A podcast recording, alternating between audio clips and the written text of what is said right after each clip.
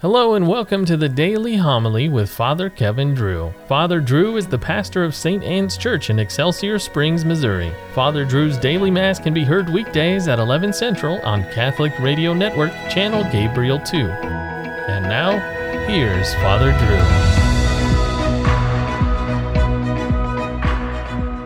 Drew. A reading from the book of Sirach. Now will I praise those godly men, our ancestors, each in his own time. These were godly men whose virtues have not been forgotten.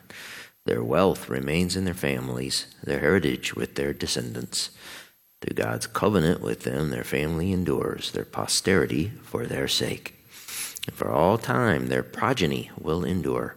Their glory will never be blotted out. Their bodies are peacefully laid away, but their name lives on and on. At gatherings, their wisdom is retold, and the assembly proclaims their praise.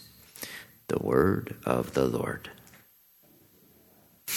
God will give him the throne of David, his father. God will give him the throne of David, his father. The Lord swore to David a firm promise from which he will not withdraw. Your own offspring I will set upon your throne. God will give him the throne of David, his father. For the Lord has chosen Zion he prefers her for his dwelling. Zion is my resting place forever. In her will I dwell, for I prefer her. God will give him the throne of David, his father.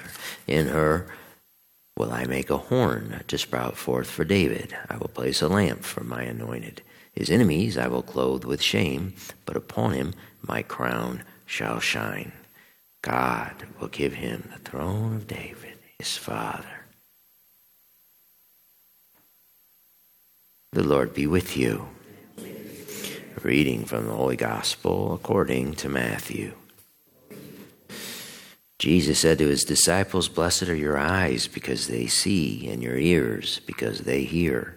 Amen, I say to you, many prophets and righteous people long to see what you see, but did not see it, and to hear what you hear, but did not hear it. The Gospel of the Lord. certainly the loveliest church in the city. So, states a tourist site. The Church of St. Anne is the best preserved Crusader church in Jerusalem. It marks the traditional site of the home of Jesus' maternal grandparents, Anne and Joachim, and the birthplace of the Virgin Mary.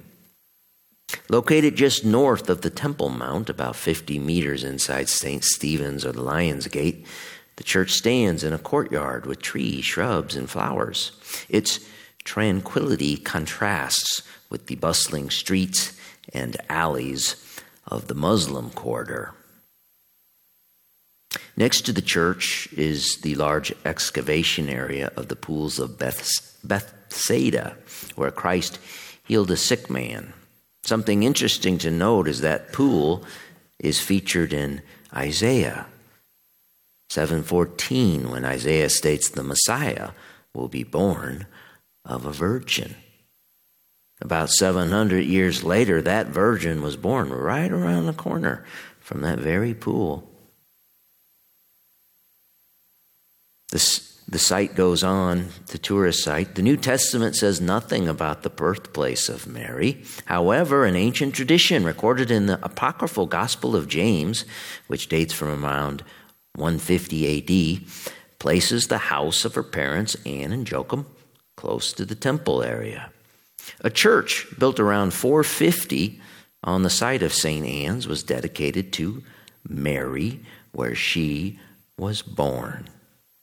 That apocryphal gospel of James is where we learned the names of the virgin's father, Joachim, and her mother, Anne. Strong lines and thick walls give St. Anne's Church a fortress like appearance. Its simple dignity offers a space for prayer and contemplation without distraction. The Church of St. Anne is renowned for its remarkable acoustics and reverberating echoes.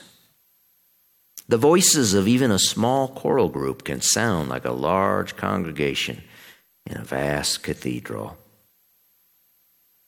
It's interesting, isn't it? Catholics knew how to build churches a thousand years ago. Without power tools, they built holy fortresses. And without microphones, they could fill those churches with heavenly sounding sacred music. When I was last there in that church about 10 years ago, the tour leader, well, he prepped us on the acoustics. Some people in our group, who I believe sang in their, their local parishes, well, they were very excited. And they got down there and they, they started singing Eagle's Wings. You who dwell in the shelter of the Lord. Now, during this, I spied the old monk attendant, a very tired, old looking man sitting on a stool. He was hanging his head and shaking it no. The monk was distressed or upset because that Crusader church was not built for modern secular sounding music. No, it was built for Gregorian chant, which is the music proper for the Roman rite of Holy Mass.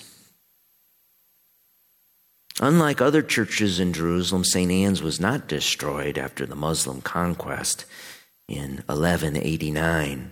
Instead, St. Anne's Church was turned into an Islamic law school by the Sultan Saladin.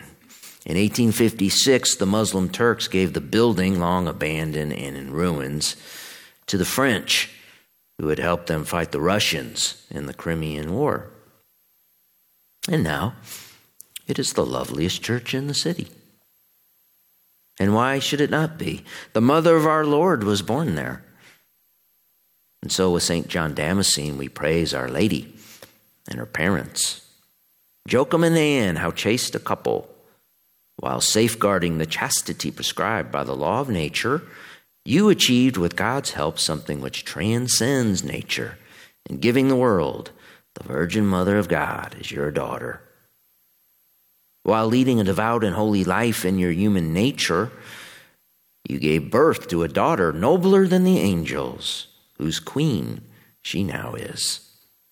Girl of utter beauty and delight, daughter of Adam and mother of God.